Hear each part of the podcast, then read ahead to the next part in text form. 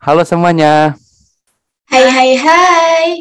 Selamat pagi, siang, malam, dimanapun Ima People berada. Selamat malam Natal dan Tahun Baru bagi yang merayakan ya.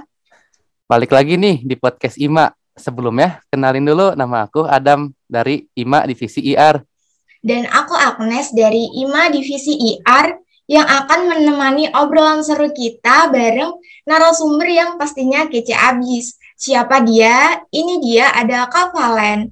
Halo Kak Valen, gimana nih kabarnya? Boleh perkenalan dulu Kak? Boleh. Halo semuanya, nama aku Valensia Ririn. Aku bendahara di IMA. Itu aja kali ya. Ya, sebelumnya nih Kak, makasih banget ya Kak udah datang di podcast Ima nih. Iya. Terus kita senang banget bisa ngobrol sama Kakak. Oh iya, ngomong-ngomong Kakaknya lagi apa sih kesibukan akhir-akhir ini Kak? Kalau kesibukan sih ya paling di organisasi ya di IMA. Terus kalau misalnya itu kuliah, itu skripsi. Sama paling ya ada bisnis juga sih, tapi nggak jalan-jalan. Oh itu skripsi ya Kak, sukses ya Kak skripsinya Kak. Iya, terima kasih. Semoga bisnisnya cepat berjalan lancar ya Kak. Iya. Anyway nih Kak, di tahun baru kayak gini masih kental banget kan sama vibes belanja karena banyak diskon, promo di mana-mana gitu kan. Kalau dari Kak Valen sendiri nih, familiar banget gak sih dengan diskon-diskon ini gitu? Dan seberapa besar diskon promo di hari-hari besar kayak gini tuh mempengaruhi belanja Kakak gitu? Kalau familiar sih familiar ya sama diskon-diskon promo gitu, apalagi cewek. Biasanya cewek tuh lihat bareng dikit itu langsung taruh di keranjang belanjaan, terus nanti kalau ada promo baru check out kayak gitu-gitu. Tapi kalau untuk seberapa ngaruh, kayaknya ngaruh juga sih, cuman ngaruh sih sama belanja juga. Iya sih Kak, setuju. Kemudian nih Kak, penerapan diskon di hari besar kayak gini itu menurut Kak Valen masih efektif gak sih dilakukan?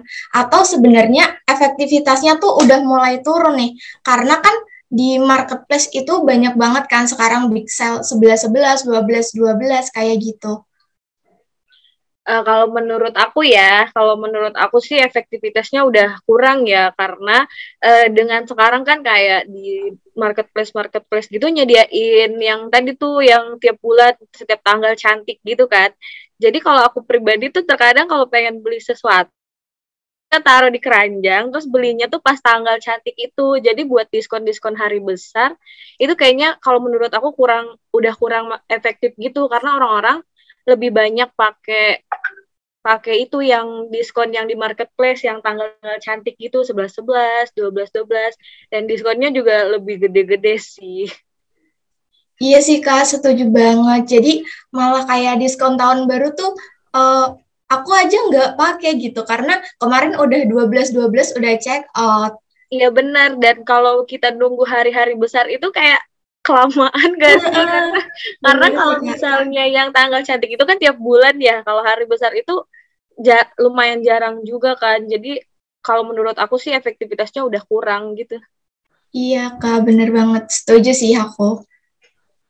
Oh iya Kak, selanjutnya nih Kak sama saya Kak, kalau itu kan tadi kata Kakak udah kurang efektif nih ya.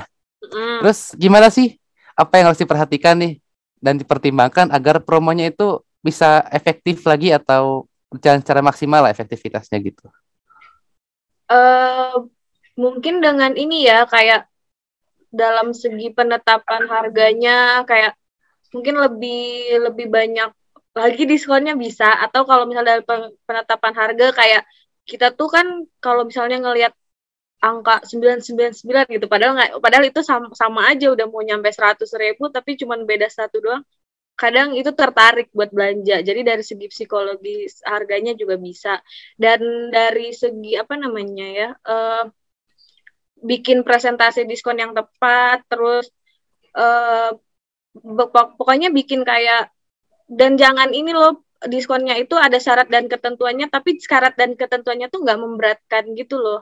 Jadi kita nggak males buat ikutan promo diskonnya gitu, karena terkadang syarat dan ketentuannya juga agak-agak gitu kan, kalau hari besar biasanya. Oh, jadi biar kita nggak ribet ya sebagai pengguna gitu. Langsung aja gitu, lebih gampang gitu kan. Iya, iya, bisa, bisa. Setuju, Kak. Saya juga setuju sama Kakak sih. Soalnya kadang tuh kalau emang diskon Natal nih, kita harus belanja berapa puluh ribu dulu baru dapat diskon gitu.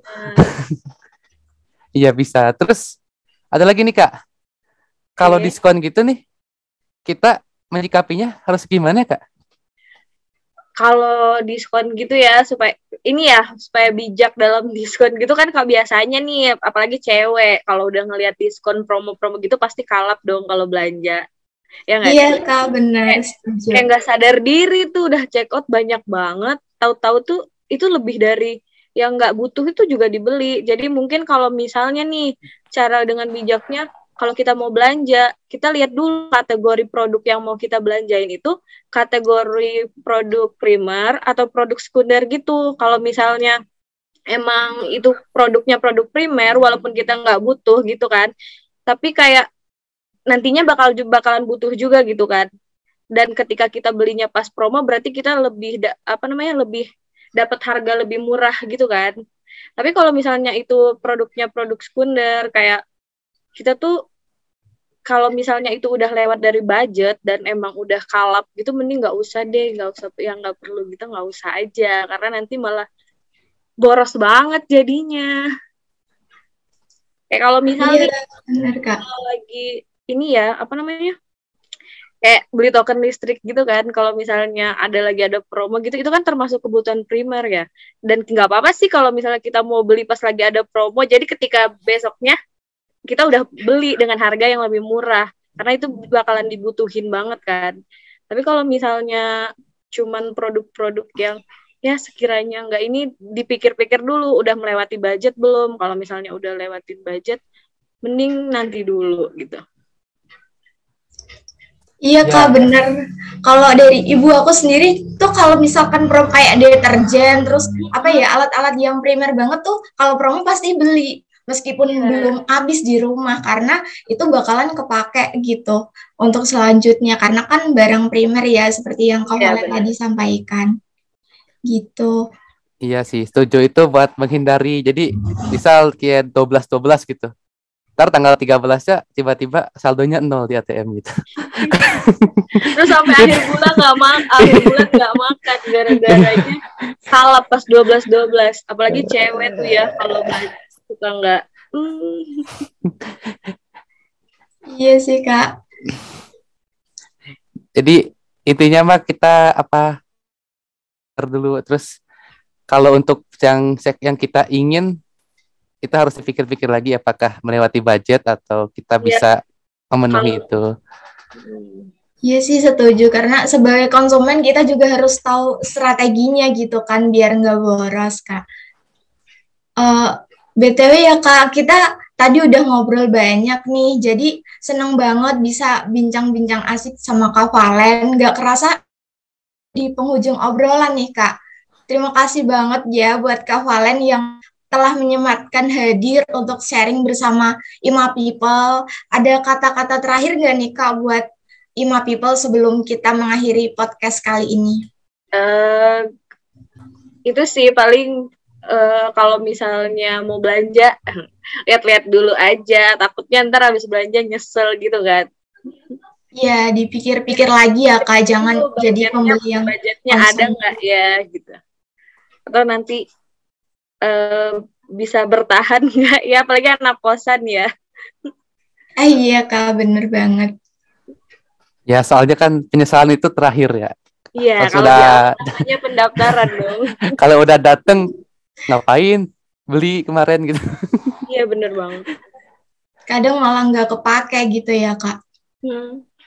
Terus jadi udah selesai nih ya, kita bicara sama Kak Valen ya. Ini seneng banget sih Kak Valen nih, asik gitu bagi-bagi pengalaman belanja online-nya. Iya, terus, bener banget, Dam. Iya, terus kami juga, berarti kami juga dari moderator ya, moderator kali ini izin pamit undur diri. Jangan lupa like, komen, dan share ya ke teman-teman kalian.